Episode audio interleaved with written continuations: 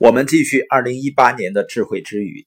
前面我们提到了转身、洞悉、成长、燃烧，现在呢是第五个赚取。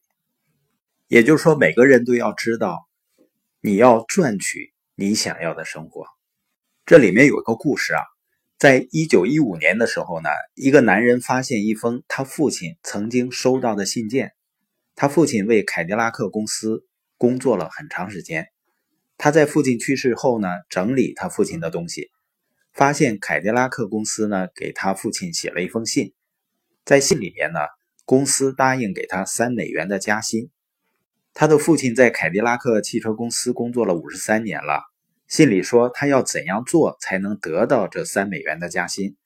这封信是这样写的：“尊敬的先生，我们很高兴通知你，从一月开始。”你的薪水每星期会增加三美元，我们知道你会很高兴听到这个消息的。我们建议你尽最大努力来表现你的感激，那就是说你要消灭所有不必要的说笑和谈话，在工作时间内全部的心力都要投入到工作上，准备好承担你所管辖的所有工作的责任，不要把应该是你的责任推卸给他人。如果你不知道你的责任是什么，请认真思考和向他人寻找答案，然后去做。在本公司里，速度是一个重要因素，准确性是更加重要的因素。两者结合起来，才能成为一个完美的你。消除所有的外来影响，尽最大努力提高工作速度，保持必要的准确性。你会对结果感到惊讶的。其中之一呢，就是公司将会再次注意到你的努力。然后再给你三美元的加薪，至此敬礼，凯迪拉克汽车公司。你发现要得到这三美元加薪啊，他要做的就是不要讲不必要的话，不要在工作的时候做任何滑稽的动作，努力工作，承担所有责任，不要期望别人帮他等等。上面列了一共要做七十四件事情才能赚取这三美元的加薪。这封信的作者说啊。人们得学会去赚取一切，所以在早些时候啊，人们认为钱是赚回来的，美好的生活呢是努力赢得的。但是今天我们发现啊，很多人认为这是他们的权利。这两种思维有着天渊之别。一种思维说我要出去努力工作，早起的鸟儿有虫吃，我要付出代价才能得到这些钱。而我发现另外一些人呢。他还没做什么，他就想呢，我要更快、更多的赚钱，这是权力为先的思维方式。有的人甚至付出一点呢，就立刻期待着很大的回报或者更快的回报。所以呢，你要想着去赚取，不要等待着你的彩票中奖，也不要等待着你某个有钱的舅舅或者叔叔阿姨差不多死了的时候，把你的名字写到他们的遗产分配方案里。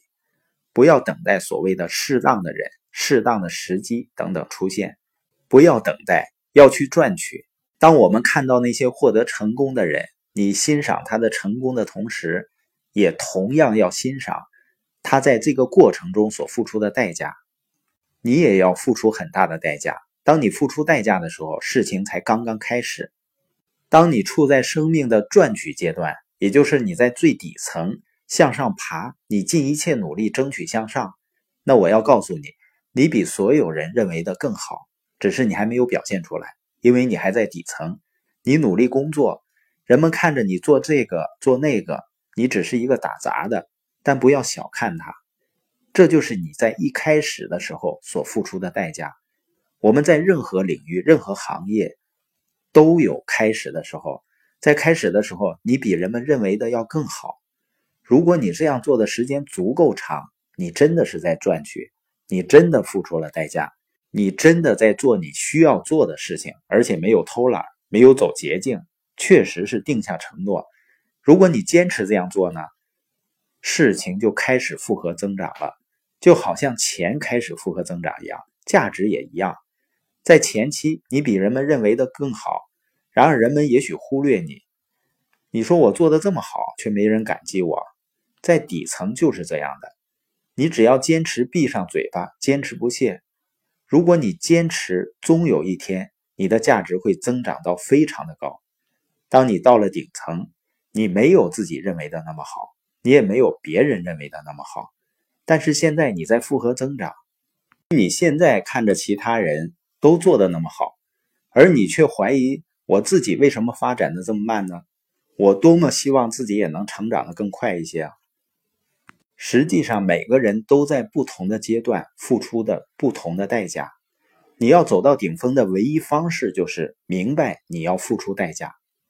所以，美国前总统罗斯福在劳动节演讲上说：“啊，毫无疑问，生活的最大奖励是急于做、努力去做值得做的事情。”